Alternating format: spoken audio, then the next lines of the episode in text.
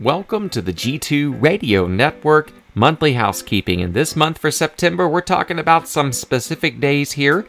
And we are going to start off with this one being September the 23rd. If you want to know what happened previously, just take a listen to the G2 Radio Network and you will hear the other monthly housekeepings that capture the beginning of September.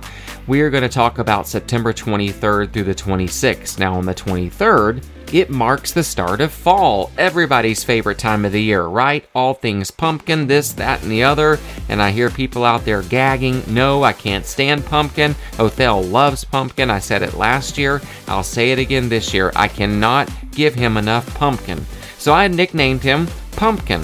So when this occurs, it's going to occur the equinox occurs at 2:50 a.m. on Saturday, September the 23rd. And on this date there are approximately equal hours of daylight and darkness. September the 24th marks the start of Yom Kippur at sundown and one of my favorite days I didn't even know it existed until reading this. September the 26th is Johnny Appleseed Day, celebrating John Chapman and everything Apple.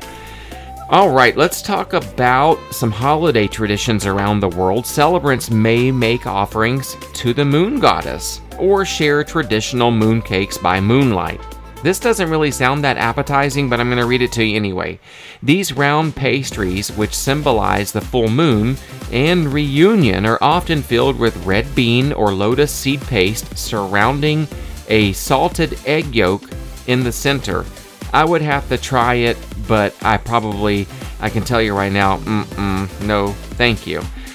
Now, looking up at the stars for the month of September, looking at the star map, Pegasus will be in a beautiful array, and viewing will be spectacular for this month. So look for Pegasus in the stars above during the month of September. Some folklore for the season and for the month of September. Heavy September rains bring drought. September dries up ditches or breaks down bridges. Married in September's golden glow, smooth and serene, your life will go. If the storms of September clear off warm, the storms of the following winter will be warm. Fair on September 1st, fair for the month.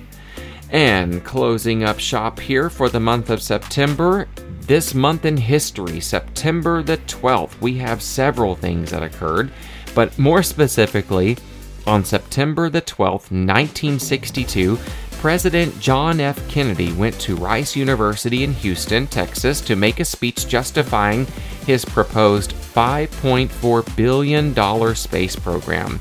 He had called on Congress in the previous year to fund a massive project to put a man on the moon and bring him home safely before the end of the decade. Toward that end, he asked his Vice President Lyndon Johnson to make it happen. Johnson, a Texan, was happy to oblige. The plan was to establish a manned spacecraft center in Houston upon land that had been made available by Rice University, which had received it from Humble Oil and Refining Company. His speech continued, soon issuing the now famous lines We choose to go to the moon in this decade and do the other things, not because they are easy, but because they are hard. Kennedy eventually got his moonshot, although he did not live to see Neil Armstrong's 1969 moonwalk.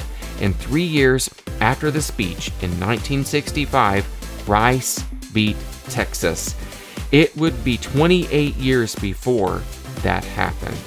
That's a look at your monthly housekeeping for the month of September. I'm Jason Gordon reporting for the G2 Radio Network monthly housekeeping segment that we do each and every month. And don't forget to call our listener comment line 619 772 8680. Tell us something good. Let us hear from you. That's 619 772 8680. And the line is open 24 hours a day, 7 days a week. Operators are standing by.